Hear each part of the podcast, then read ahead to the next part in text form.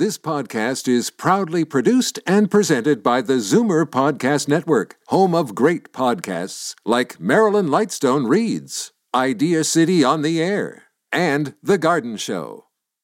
You're listening to an exclusive podcast of Finding Your Bliss with host Judy Liebrack, heard every Saturday at 1 p.m. on Zoomer Radio. Hi, everyone, and welcome to Finding Your Bliss, the show that helps you find and follow your bliss. I'm Judy Liebrack, and today we're going to hear all about the cautionary fails of a self-proclaimed expert on bad relationships. This is right after Valentine's Day, so we're hearing it all, everything to do with relationships. The book is great. It's called Let's Talk About Ex Baby, and it's written by Karen Zeifman with a foreword by George Stroumboulopoulos, and this entertaining, hilarious, racy, brutally honest, and sometimes highly emotional collection of stories is so relatable, human, honest, sometimes quite shocking, and very provocative. And even one of the real housewives of New York City, Sonja Morgan, gave the book a fabulous review, calling it a relatable and hilarious take on men dating and bad relationships. We've all been there, right? Before we meet the author, let me tell you a little bit more about Karen Zeifman. Karen is a digital specialist and senior copywriter with over 20 years of experience working with some of the world's most recognized brands. Let's talk about Ex Baby is Karen's first book, but not her first bad relationship. She currently lives in Toronto, Canada with her 12 year old son and Scottish fold kitten Holly, ah, searching for her next noteworthy ex. Let's talk about Ex Baby, and I have it right here you can see it's a little dog eared, a lot of uh, turn pages here, is a laugh out loud followed by a good cry, entertaining and brutally honest collection of mishaps that will really make you rethink how you search for love. But don't start scrolling Kijiji for cats just yet. Every cautionary fail, as she calls it, is meant to nudge you in the right direction towards whatever your happy ending looks like to you. Unabashed and unfiltered author Karen Zeifman's voice and candor will appeal to anyone still trying to strive and thrive after or during a bad relationship. So if you've ever been an accidental gold digger, breadcrumbs, and we'll find out what that means, in a thruple but didn't know it, MTV punked on your birthday, dumped for a Trump supporter, Ziggy Marley. Ooh. Then this hilarious tell all is for you, a reminder to both women and men everywhere. And I want to say that women and men everywhere, that our experiences are always lessons learned. Karen Zeifman, welcome to Finding Your Bliss. Hi, thank you. So the book is great. Congratulations on Let's Talk About Ex Baby. It really is, as just mentioned, compelling, funny, readable, and quite racy. And you really write so well. and I also love that. Thank you. I love that you're using all this Gen Z and millennial language because I think I'm perpetually 22. So I just got right into it.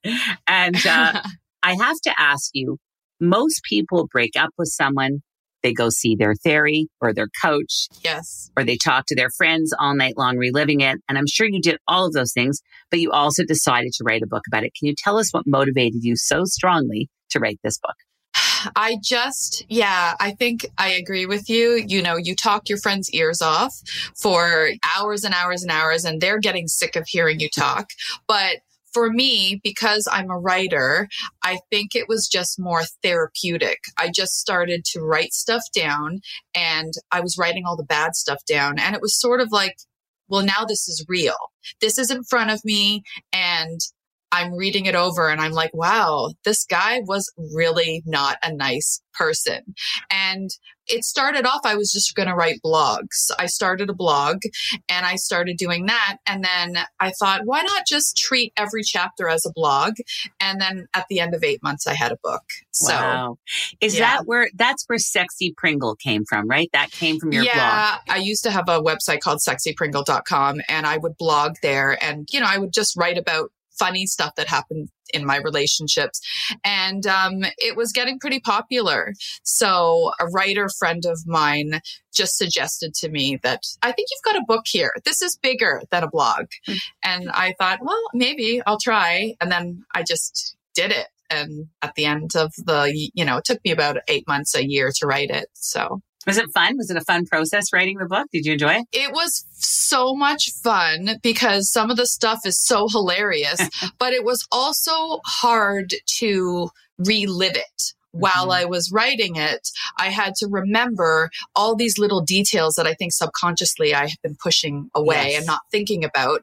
And so it was tough. I think that I didn't get over all those relationships that I was talking about. Like during the process of writing it, I think I was still in it. Now that the book's been published and a couple years have gone by, I, am like, yeah, that's old news. On to the next, like, thank you, next kind of thing. But it was tough because you have to sort of stay in it and live in it. And, you know, so you're just sort of reliving the past for mm-hmm. a year of writing. So. And then you let it go. It's like even now we were talking during the break in the green room about Roz Weston, same thing. Like it was so much while he was writing it, so intense. And then you sort of, yeah, it, it takes on a life of its own and you're able to let yeah. go a little more. I thought I had a colorful dating life before I married Cliff, so almost 30 years ago. but I have to say that your dating life takes the cake in fact, you even have a chapter called Will There Be Cake, which was all about a gourmet meal that one of your boyfriends promised to purchase, prepare, and cook for you. Can you tell me more about what happened on that date? And it was like, it ended up being um, four little ribs or something. And I was like, what? yeah, that was the chapter on the theme of that chapter is more about should men stay with you for an important holiday? Like if they're already thinking of breaking up with you, should they break up with you before your birthday or before Christmas or Valentine's Day or wait till after? Right. And I experienced a horrible birthday celebration oh. and then got broken up with two days after. Uh. So my whole thing is, you know, I there were so many other D-listers I could have hung out with. It didn't need to be that guy. And, you know, I could have had a really great birthday, but instead he positioned it as this really great birthday. He was going to oh. throw me this party. It was during COVID, so we just had dinner at his house and he's like, "I'm going to make this and that and whatever." And no birthday gift. I think there was a card. Yeah, he uh thanks for being you. I was like, "Oh, when you get a card that says thanks for being you, you know it's over. You know, like, you know. right. thanks for being you. Oh, so I got a, I got you. a thanks for being you card. And then I'm sitting down at the table and four beef bones, two for uh, him, two for me nothing else on the table, nothing. Oh God! And it just sort of went downhill from there. Uh, we had, I mean, it was fun. I tried to make the best of it, but I was just disappointed with the lack of effort. And his birthday had been a couple weeks prior, and I had gone out of my way to do a really elaborate night for him. And so right. it just it stung a little. And so, but the thing is, it's like break up with me before the birthday. You know, yeah, I would let be me have sad, fun. but right, yeah, right. like let me go out with the girls and totally, you know, totally, yeah, totally. So that's what happens. Okay. On a happier note, I think I can't go, I can't go any further without asking about Canadian media personality. And I have to say, Hottie, can I say that? Honey, do you mind? Sorry, but I have you to say that. Say um, yeah, Hottie, no, uh, George Stroumboulopoulos, also known as Strombo, so not only did he write the intro to your book, which is très cool, but he actually yes. was one of your exes too. And you've had a long on again and off again relationship with him that settled finally into a really nice, really close friendship. And even though he agreed to write the intro to your book, his one caveat was that he wouldn't read the chapter that you wrote about him. Can you explain and tell us more about George? Yes. So I dated George back when we were in our 20s. So it was a long time ago. No, well, not that long ago. I don't want to age myself, but it was a while back. And he was actually a really nice guy. And I was going through my I like bad boy phase. So it didn't really work out because he was so nice. He was actually too nice. He was really wow. sweet. And we had a really good connection and we had a really good friendship. And then I think a few years later, you know, I was like, oh, I made a mistake. I tried getting back together with him. And I mean, he was having no part of it. this was before the fame, though, but I think he still had, you know, he had a lot of options.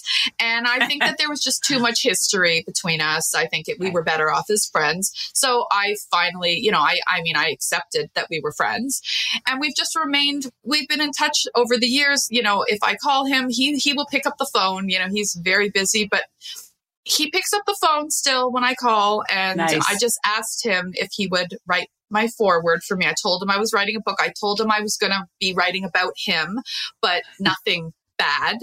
And um, he said, sure. He agreed. He said, you know, and I mean, I think that his message in the foreword is so important because you can sometimes remain friends Mhm. with people from your past. Not always, but we have a mutual respect for each other and a love for each other as friends. And Mhm. so, yeah, that's sort of how that came about. But what I wrote about him in the chapter, and I mean, it's just a cute little story. I wanted to get back together with him. This was on one of my many attempts. So I called him up at like three o'clock in the morning and he answered. and I said, I think someone's breaking into my apartment. I love this story in the book. And you got in bed, you got and crawled into bed with him. Yes. And so I said, Can I come over? I'm really scared. And like, I was living on like the fifth floor of an apartment. There was no way anyone was breaking in. And he's like, Of course you can come over. Like, come over. So I'm like, curling my hair, putting on makeup, went to his house, crawled into bed with him. And I'm like, didn't work. It, we didn't get back together, but he was so sweet. He's like, if you're scared, yes, of course, come over. at Three o'clock. Yeah, it was nice. love that. So, yeah. I love it. Now, is it true that he didn't read the chapter that you wrote about him? He he wrote the intro to your book. It's fabulous. He told me, he said to me, I've asked him a couple times because I'm like, did you? I texted him. I'm like, sorry, text. My current boyfriend always gets mad at me for saying texted, texts. Um, he texted me and I messaged him and I said, did you really not read the chapter? Like, aren't you curious? And, uh, and he said, no. He, No. he, he didn't He's need so to. cool. He did- he- He's so he knew what it was. He knew he knew what it was, and he obviously trusted you. And it's so interesting, actually. That actually displays and exhibits a lot of trust because he felt chill about it. He knew it was going to be cool. he and knew I wasn't going to say anything bad Right, about him. right, and I mean, right. I, I don't actually have anything to say badly about him. So, yeah, it was, Oh, I, but I such a win, such a win on my part that he took the time because he's such a busy guy. And so I really appreciated that. That's so cool. Now I just have to get him to do. He's got a book club on Apple. I need him to get. I need. To, I need to let be like, hey, you wanna? He won't, but I should ask. Maybe you never know. You, al- you always have to ask. There are definitely red flags in relationships and dating, and you've really collected a wagon of them, maybe a fleet of wagons. And once, when you were putting your son to bed, a video showed up of talk show host Steve Harvey. Love that guy. I watch. Yes, Love him. Love him. Watch And him all the time. in every computation and permutation, whether it's little big shots or whether I'd love to have him on the show, or whether it's, you know, Family Feud or just him talking to women and to men about relationships. He's so cool. And he said, don't get into the habit of collecting red flags because before you know it, you'll have a wagon full of them and you'll be stuck with the same loser. So you say red flags are your cues to leave and you talk about everything from fat shaming, temper tantrums to never having your back, lies, excuses, substance abuse, zero communication skills, disrespecting women and dangling money and gifts to keep you interested. Wow. And there's more that I'm not even saying Yeah. on the radio. Uh, So you have to read the book. Let's talk about Ex baby to hear more. But a lot of women do fall for these. Can you tell us more about some of the red flags that you saw? And even though you saw those red flags, you kept going back for more, which a lot of us do. I think that when you fall in love with someone, you tend to ignore things that maybe come up because they're they're small little things. So you're Mhm. like, okay, I mean, obviously a big thing of substance abuse or Right. alcohol abuse, that's a bigger issue. And I Right. had to deal and I was dealing with that as well. So that's a major red flag. But like little things where, you know, you mentioned the laundromat one. yeah. Oh man. So my boyfriend at the time got into a huge fight with some woman in front of her kids. I can't even, he told her, he called her the C word because she didn't take her clothes out of the dryer quick enough.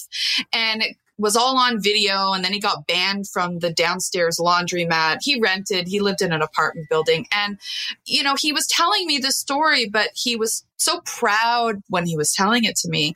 And didn't think he had done anything wrong. And I'm like, you're a dad. You're a dad too. You said that in front of her children. He goes, oh, they know she's that, and and it, so it was just little things like that. And I mean, that's certainly not really a. I mean, the bigger issue is just anger and Right. not being able to handle yourself in situations, that's the red flag. Right. But it was that laundromat situation that I was like, oh. like But you let it go. You let Right. things go. right. Like someone like George is a mensch. This guy does not sound like a mensch. Am I right? He wasn't a mensch. He wasn't Yeah. a mensch. He's the Yeah. guy that if someone looks at him the wrong way in a bar, he like we're taking this outside. Right. He's the guy that always takes it outside to fight. He's a you know, and, and he's that guy. Okay, Yeah. so I have a question. I used to produce the Shirley show years ago, which is kind of like the Oprah show for people who don't remember it on CTV. And I did it for four or five years. And I once produced an hour on a woman who had 18 plastic surgeries to turn herself into a living, breathing Barbie doll. And so when I was reading your book at, around the laundromat story time, but all throughout until the end, when I think you've shifted, I wondered why would such a beautiful and intelligent girl like Karen, which you are, and so many of us, and so many of us do this, keep choosing and accepting bad treatment from guys who are really not deserving or don't actually see how great we really are. And one of the things that happened on that show was this therapist from New York, Dr. Judy Kuriansky, said that Barbie doll lacks self esteem. Do you think at the time that you were putting up with stuff because you didn't have that self esteem for whatever reason? Because I look at you and it's hard to figure out how that could be possible.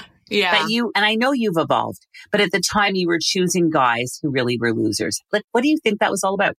I mean, I'd like to think now that I've had some growth that I can't say that I didn't have low self esteem because I probably did at the time, but I still in my heart don't believe that I did. I think that what happened was someone positions themselves one way Mhm. and you get to know a person that isn't really that person. So Mm-hmm. I feel like I was more tricked than choosing these losers because I didn't think I could get anyone better. Right, right. So when the things started coming out that made me think, oh, maybe these this guy or these guys aren't who they say that they are, I was already invested Right. and Right. already in love with them. And Right. so I just let it go. But, Right. you know, you're right. There has to be some sort of self esteem issue or something that's going on that. I'm, I guess I'm still trying to work on that because you're right. It doesn't make sense. It doesn't make sense. Why wouldn't I just leave? Right. Right. And go for the guy that's just going to treat you like a princess and a queen and just be so good to you.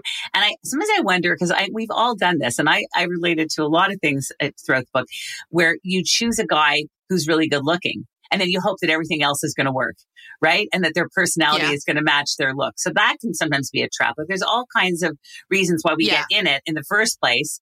There's something Yeah. that it, or you that- choose the guy with money. And, you know, one of the major relationships that I talk about in the book also, the one guy was a loser. The other guy just had money, but he didn't have any other leg to stand on. So, but he reeled me in that way. right, And, right. and I fell for it. I mean, it's, it's nice to be spoiled and Of course, it's intoxicating. And I don't know now if you're talking about the guy. I'm not going to say his age because we're on Zoomer. And, but he was older. He was an older man. Is that the one we're talking about? 20 years, 20 years older. 20 years your your senior and Yes. and and that's and I know you started off with him thinking oh this is just going to be fun I'm going to get to go to some great dinners but you did really fall for him and you did have like a I great did. sex life and a and then everything I did. until that restaurant It's- that I, I'm still surprised, but yeah. But the restaurant not good and that's again talk about red flags oh my god when someone's not proud of you or does something like that like this is not cool what he did. You have to read it to find out unless you want to tell us. I mean, I can briefly tell you that I is that the one where I got caught with the whiskey bracelet flasks. yeah. So I, my sister and I got these really cool bracelet flasks in Vegas. It looks like a bracelet, but it you put vodka in it, and I was it was a cutesy thing. I would go to restaurants with my boyfriends at the time, and I would bring a little extra. And sometimes, if our drinks were done, I would just top us up, and we got caught. I, I guess I had had a few too many, and I and the manager came over, started screaming and yelling at us, and you know threatening to call the police. I mean, it, I, I mean, I didn't. My sister, who who's got a law degree, told me it's not a crime to bring alcohol into an establishment, but. Anyway, he got up from the table and told the manager that he just met me and it was a first date and he called me a broad and said, I don't know. I don't really know this broad. It's a first date. I'll never bring her here again. Mm-hmm. He was mm. my serious boyfriend at the time. He had just bought me a Hermes bracelet it was Valentine's Day that he had mm. given to me that night. Mm. And yeah, it was just a Crappy. huge slap in the Crappy. face. Not yeah. good. And these are yeah. the things that we don't want.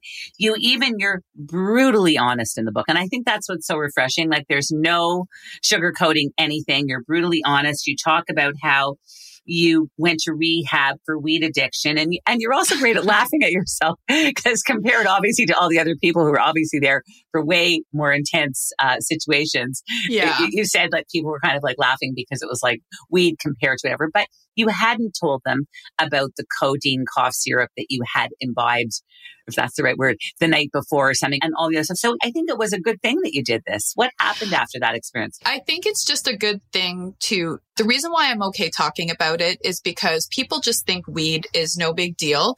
But what I learned at the time, and this was 25 years ago, but I had a problem. And it doesn't really matter what your addiction is, if it's food, if it's weed, if it's cocaine. Like it doesn't matter what it is. Yeah. Can I say cocaine on here? Sure, sure. okay. Um, it doesn't matter what the addiction is. Yeah. If you have a problem and you need help, you have yes. to go and seek the help. So right. the doctor said to me, you can join the rehab, the group and you've got a problem and you need help. And so I said, sure, I'll give it a try. But yes, of course, everyone made fun of me and no one took me seriously for about three months. And then finally I've sort of integrated my, you know, I, they accepted me as one of them yes. and I stopped I quit. It was one of, it was a preventative thing like Botox where I was like, if I don't quit, if I don't quit now at 25, when I'm 35, I'm still yeah. going to be smoking a joint before I go to bed every night. Right. And I just didn't want to be that girl.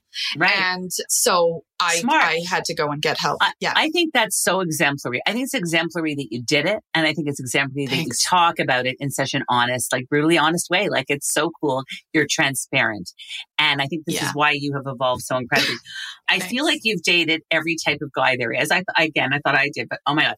The guy who turns his garage into a man cave, the guy who keeps a tent in his trunk, the guy who rents an apartment with parquet flooring. I wonder if the laundromat guy had parquet floors. I was going to ask you that, but that's that's that's the same guy. That's the oh, same. Guy. I knew it. I knew it. I knew it. I knew it. And and and and the guy who isn't a straight shooter. There are worse ones that I'm not mentioning on the show, but man, were you with all of these people or some of these were some of these stories that you've heard from friends no it all happened to me oh yeah unfortunately these are stories that all happened to me directly so wow yeah. wow yeah, you, you, you even you even devote a whole chapter in the book, and, and I know, and I'm going to say this word. I want to preface it so people don't think this word about you because I know you weren't actually this word, but you call the chapter about how you became a prostitute for a month.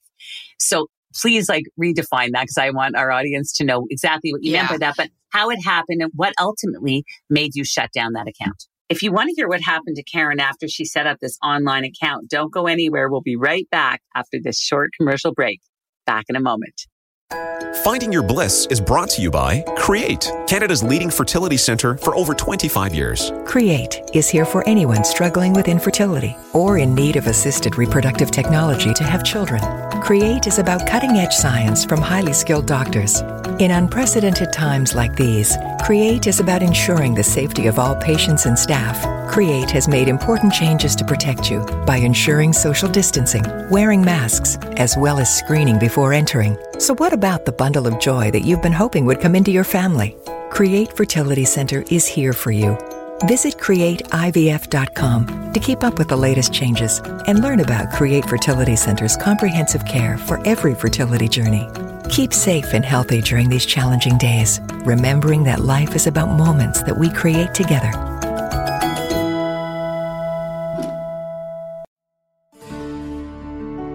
Hi, we are back, and this is Finding Your Bliss on Zoomer Radio, AM 740. And I'm here with author Karen Zeifman. And Karen, just before the break, I was wondering what happened. You talk about it in the book when you got involved with this online escort service. It was very short lived. Can you tell us about it? Yes. So I talk about it because I didn't really take it seriously. And so I'm allow, you know, I'm allowing myself to poke fun at myself at the same time. I wasn't really a prostitute.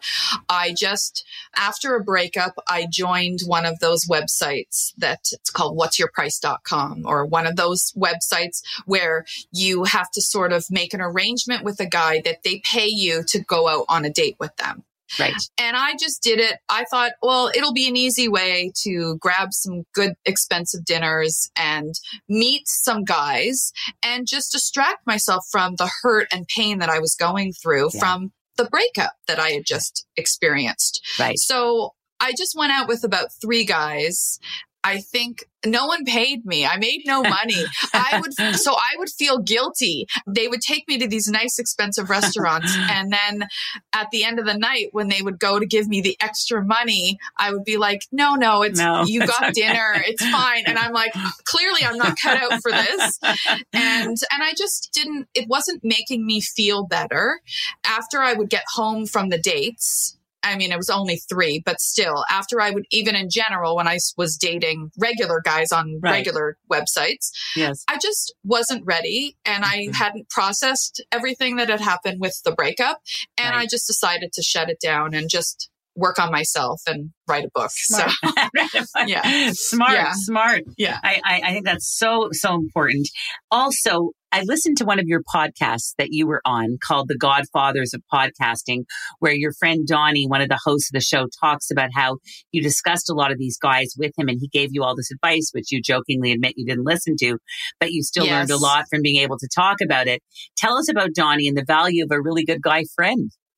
I mean, there's value to it, but it's also really annoying because he's always like, I told you, I told, you know, and right, every, right. and he, you know, he actually made me a shirt that says Donnie is always right. Yes. Uh, and gave it to me for Christmas a few years ago because I would, I mean, I think it's great to have a guy friend that you can get the male perspective from. Yes. Um, there was a lot of insight that he would tell me and I would be like, no, and he, he still loves me. We're going to get back together. He's like, Karen, He's not in, he's, he doesn't like you anymore. He's just, you know, or he would yeah. tell me things and I never took his advice. But I think in the back of my mind, I knew that he was right. And I'll never admit it to him fully. Like I tell him he's 90% right most of the time, but not all the time. And um, you also have to remember when you reveal stuff to friends, they're coming to the table with their own experiences and with their own trauma and all that stuff. So it's a biased opinion. It's always a biased opinion. Of course. Regardless of, course. of who you're talking to. One of the things you talk about in the book is breadcrumbing. What exactly is breadcrumbing? And haven't we all done this? Oh my God. Breadcrumbing is when a man or woman, it's not exclusive to just men, but it, when a man will string you along for a period of time or indefinitely without any intention of taking you back or wanting to try again or anything, but just to keep you as an option. Yeah. Terrible. And that's called breadcrumbing. And so that happened to me and I let it go on for about eight months. Wow. And I mean, it was just ridiculous. The, the stuff he, you know, he would talk to me on the phone for hours. We had already broken up at this point. I'd call him and he would pick up and talk to me for two hours, not, you know, not get off the phone, tell me that my toothbrush was still in his cup holder at, in his bathroom. Holding on. Just, yeah. just trying to give me that sort of glimpse of hope that maybe right. one day we're going to get back together. Right. And he was already on to the next girl at that point, and I found that out later. But he had no intention of getting back together right. with me. He just but we want to believe it, right? We want to believe it when yeah. we're in that thing. Uh, listen, I I remember one guy. I remember looking for his car everywhere. And I remember, in fact, in those days, there wasn't even ah, oh, drunk the texting. drive-bys. The I the drive-bys. those are bad. looking for the license. And there, you know what? In those days, and I am dating myself a little, there wasn't even drunk texting. There was drunk calling, which is much worse than yes, drunk texting. Yes, Whoa. I know. Very bad. I know. Very, very bad. I love when you talk about your best friend, Joanna, uh, aka JoJo, who is a lifelong best friend who you met when you were 16, who I know as well. She was on our very yes. first show four years ago. And you spend a lot of time talking about friends who are here for a reason, a season, or a lifetime. And when it's time to walk away from a friend, can you tell us more about your takeaway from this chapter about keeping the people in your life who will always celebrate you. And I love when you get to this because that's when I can see you evolving. Who can Yeah. recognize that Karen is great and Karen is the best and Karen is fabulous? And it does begin with friendships, right? Yeah, I think that when I was writing this chapter, I was thinking to myself, you know, that whole thing about the guys, just people come into your life for a reason or a light, you know, or light, you know, a season or a lifetime. And I thought, but that actually applies to everybody. And then I Mhm. started thinking about things that had happened in my life over the past couple years and just friendships that have ended and friendships that have stuck. And I just think it's important to celebrate the people that have your back and are loyal to you. And when you are in a relationship with a man or a woman, if there isn't loyalty and if there's no trust, Mhm. then don't keep those people in your life. So Yeah. the message is get rid of the guy or get rid of the girl. And I had to do that a few times. You know, I had a very close friend, uh, not a very close friend, but a close friend who she was the one who set me up with my boyfriend. So she did the setup.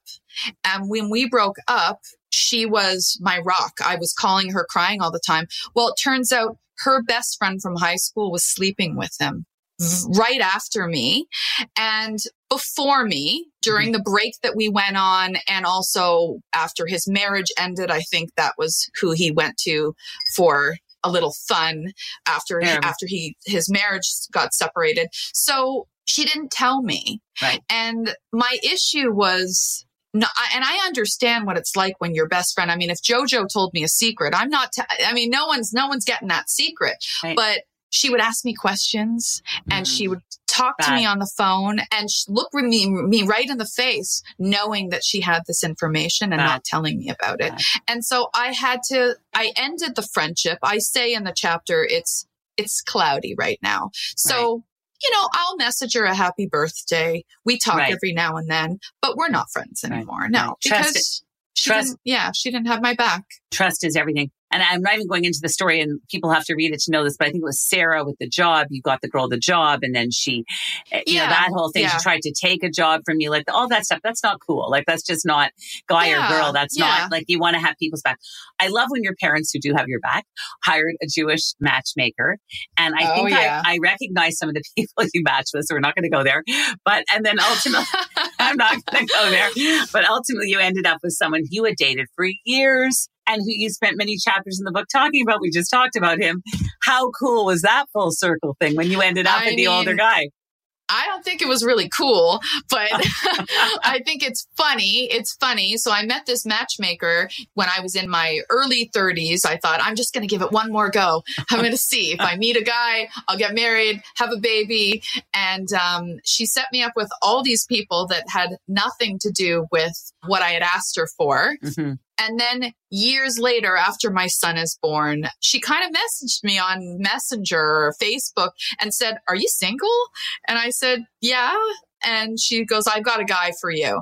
And then it turned out to be the older gentleman that I dated. So, wow. yeah, That she is- did. That introduction was made by the matchmaker, but she was working for the guy, not me this time. So, Right, right, right, right. yeah. What are some of the lessons, Karen, that you've learned that you want to pass on to your readers and to all of us about?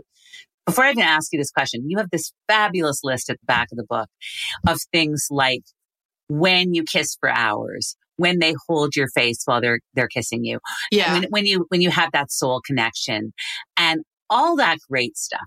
And I love that list so much because that really has to be our A plus go to. And so I guess I want to ask you, have you found that list yet? That whole list that you wrote. Are you experiencing any of that right now?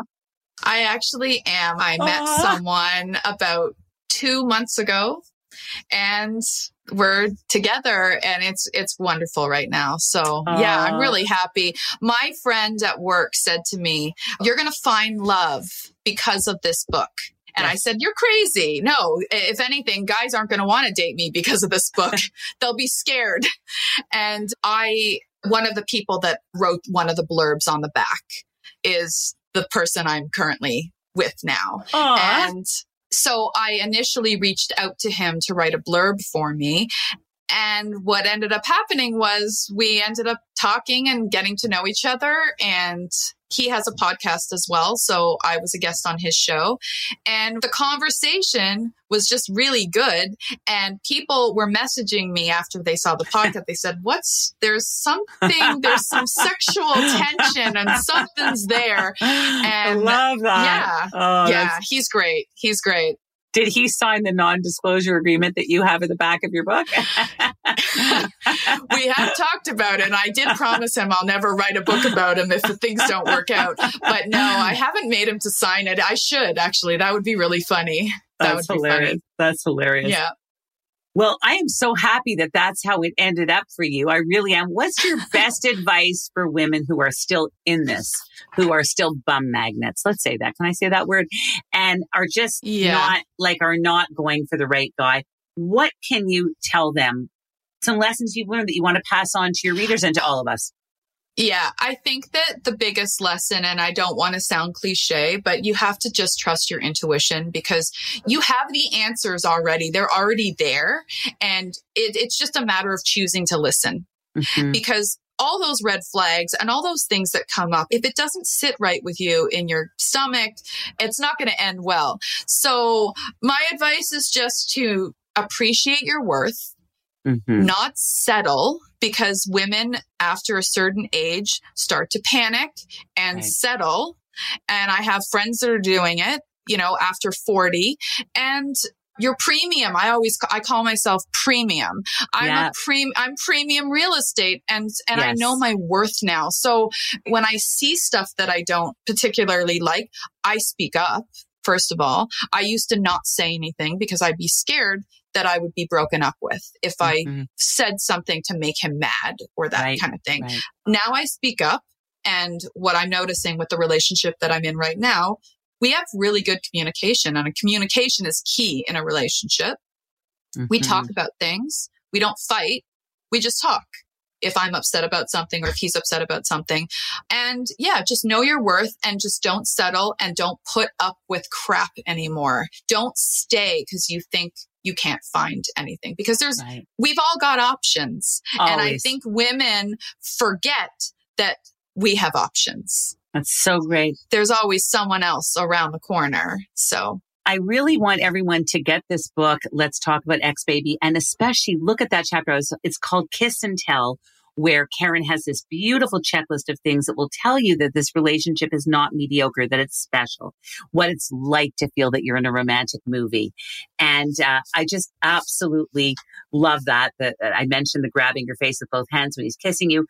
And there's Yeah. so many wonderful ones on this list in this book that will tell you that you are on track and that there are more McDreamy guys out there who you can live happily ever after with. And you should never settle. Wait for the fireworks. And I'm so glad you're experiencing those fireworks right now, Karen. So awesome. yeah. Yeah, it's pretty uh it's pretty nerve wracking actually, but it's a nice change. So yeah. That's so great. What is bliss for Karen Zeifman? I think it's just sort of living in the now and being happy with everything that's sort of coming to me and allowing good things to happen and not pushing things away at this current time. That's so great. I hope they continue to happen for you. And I'm so happy that Thank your story you. has a happy ending. What is the best way for people to contact you and connect with you on social media? And of course, to get a copy of Let's Talk About Ex Baby. Yes, the book is available at all Indigo locations. And you can also get it on Amazon and all the other places that you could buy online books. But mostly the books are being sold at Indigo. And that's where I think people are getting them. And I have a website, KarenZeifman.com. And Instagram is Karen underscore Z-Man. So Right. yeah, right. that's where you can find me. We'll be posting lots of you on there to promote this show, and that'll, that'll be so cool. I want to thank you so much, Karen, for being on the show today. It really was delightful having you, and I love the book. It's great. I loved being on your show. Thank you so much. Thanks, Karen. Thank you. We're going to go on a short commercial break, more with Finding Your Bliss and some fabulous singing. I can't tell you from who yet. You'll find out right after this short break. Finding Your Bliss is brought to you by Create, Canada's leading fertility center for over 25 years. Create is here for anyone struggling with infertility or in need of assisted reproductive technology to have children. Create is about cutting edge science from highly skilled doctors. In unprecedented times like these, CREATE is about ensuring the safety of all patients and staff. CREATE has made important changes to protect you by ensuring social distancing, wearing masks, as well as screening before entering. So, what about the bundle of joy that you've been hoping would come into your family? Create Fertility Center is here for you. Visit createivf.com to keep up with the latest changes and learn about Create Fertility Center's comprehensive care for every fertility journey. Keep safe and healthy during these challenging days, remembering that life is about moments that we create together.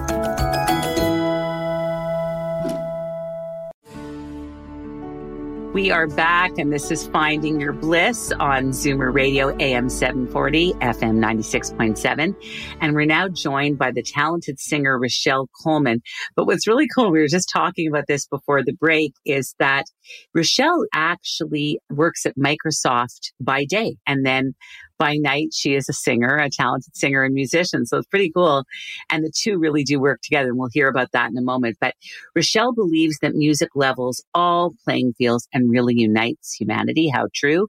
She started her music career early in life playing Oliver in the City of London production at the age of eight. She took every opportunity to engage in all school activities and by the age of 12 had performed as a local Hamilton, Ontario performer on Tiny Talent Time. I love that show. Rochelle attended Unionville High School, their arts program as a piano and singing major and embraced all genres of music with a specific interest in both musical theater and top 40 rock country. In 2005, Rochelle won the Nashville North Country Music Competition and had the privilege of experiencing the recording studio for the first time. Rochelle also won a Microsoft Global Idol competition, having the privilege of performing in front of 18,000 attendees at the Georgia Dome in Atlanta, Georgia. Most recently, Rochelle has competed in the World Karaoke Competition and this year placed third nationally with her duet partner. She is also an alumnus of the Unsung Hero production cast and feels it's a great privilege to perform for good. You'll find Rochelle focused on her local band Sugar, along with solo performances across the GTA. And as she loves to say, when words fail, music speaks. A beautiful quote by Hans Christian Andersen. Rochelle Coleman, welcome to Finding Your Bliss. Thank you so much, Judy. Such a privilege to be here. Rochelle, I first saw you sing on stage, and then anytime I've ever heard you sing on social media, anywhere, I just thought to myself, wow, that girl is super talented. Can you take us back to what it was like playing Oliver at eight years old? What a wonderful role. What are your memories of that experience? Well, probably the most vivid is that I'm a a female and the role itself was a male role. But at that age, you know, your voice sounds the same, your vocals, you know, your vocal cords are still developing. So certainly it was such a privilege and also quite a complicated role at such a young age to get up and be that you know little boy per se. So what i learned i learned a few things very early on is that theater is a team sport and also being in a band or any type of musical group is a team sport. And just because there's always a perception that there's a lead uh, in my world there's no lead. Everyone plays a very specific role. And if one person does not live up to that role, then the whole thing kind of collapses. And even as recently as putting a new band together, one of the suggestions was, well, let's call it you know, Rochelle and the Rockets. And I'm like, I've never been a fan of band names that pick one musician out of the crew and make that the title because it's not true. A, a, band cannot, you know, survive with just a bass or just a drum. So that's what I learned with Oliver and also just being much more comfortable in front of audiences, right? So seeing the audience, getting responses from that audience, uh, not seeing them as, you know, so often people say, well, pretend they're a bunch of a head of cabbages or pretend they're not wearing anything. Right. I embraced a very significant you know, the opposite of that is really truly get the energy from the audience. You can see at any point in time when someone is really enjoying something, or maybe, you know, you can focus a little bit more on the reaction from others. So that's probably the biggest thing I learned in that early age. I saw that performance online of you performing in front of 18,000 people in the Global Idol competition. That mm. must have been an unbelievable experience. Did you get oh. nervous performing in front of such a huge crowd? You know, my level of nervousness is the same as if I'm singing in my family room with my family in front of me, all the way through to 18,000 people. you know, it was very interesting because as I walked out on that stage, one of our very, very senior leaders, like at the time, hmm. the person who worked for Bill Gates, was walking off the stage. And wow. with that in mind, he said to me, have fun out there, Rochelle. and I was so flabbergasted that he knew my name. I think I forgot the fact that I was walking out to 18,000 people, right? So I was like, wow, you really, uh, you, you got me here. So yeah, I just, I feel like it's your moment. There should be some healthy nervousness. Use that nervousness to elevate your, your energy on stage and just always remember that there's nobody out there who is necessarily not vying for you or supporting you. Um, and that also it would be just as difficult for them to get up and do what you're about to do. So you're not being compared. Just again, whether it's 18,000 or one, it's how do you make these folks smile? And that's kind of what I have in mind when I go out. I love that. You believe that music is healing and it heals in many different ways. Briefly, can you tell us what you mean by that? Yeah, I mean, look, there's a, everyone has their spiritual following, whether it's a more institutionalized you know religion versus someone like myself who really follows music as my religion per se. I do feel that it's the one thing in the world that nobody debates. You might have different choices different genres but the ability to get uh, to emote something, to have someone understand something is all grounded in music at the end of the day. So when I Absolutely. think it unites, you know, you think of, I always go back to the Coca Cola commercial of the 70s. You know, I'd like to teach the world perfect harmony. That to me epitomizes uh, how it unites. There's no race, there's no religion, there's no judgments of country borders, there's no safety issues. It's simply people are finding music to gain pleasure and relief and a source of comfort, which in many ways is a spiritual journey, right? So that's that's how I see music uniting, you know, versus very many other things that people uh, either pray to or support. Um, music is equal; it equalizes the world. Put it that I love way. that. It's so true. Did you watch the Grammys last night?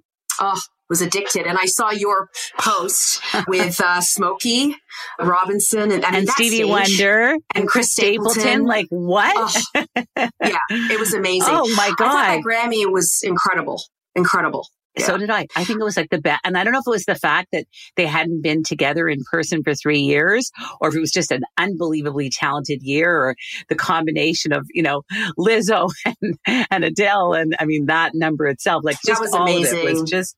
Yeah. And just the 50 years of recognizing hip hop too, right? I mean, all of us, I mean, there were probably lots of people on that stage where thousands were going, who is that?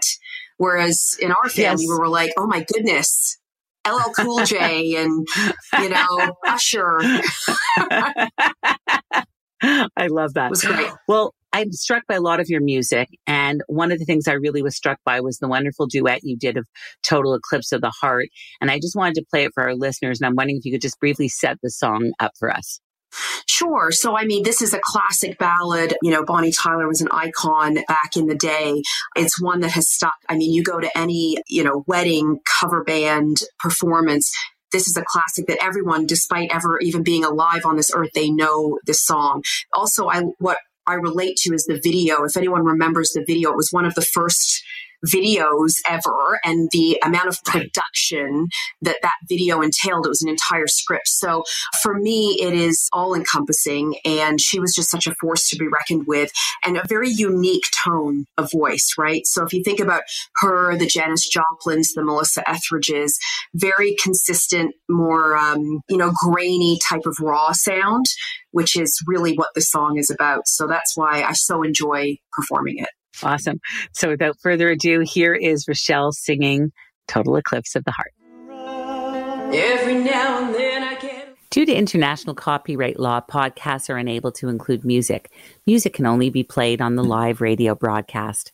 Finding Your Bliss airs every Saturday at 1 p.m. If you'd like to hear this artist's music, you can find the link to our Finding Your Bliss SoundCloud in the episode description. Oh my God, Rochelle, your voice is so sensational. That was incredible.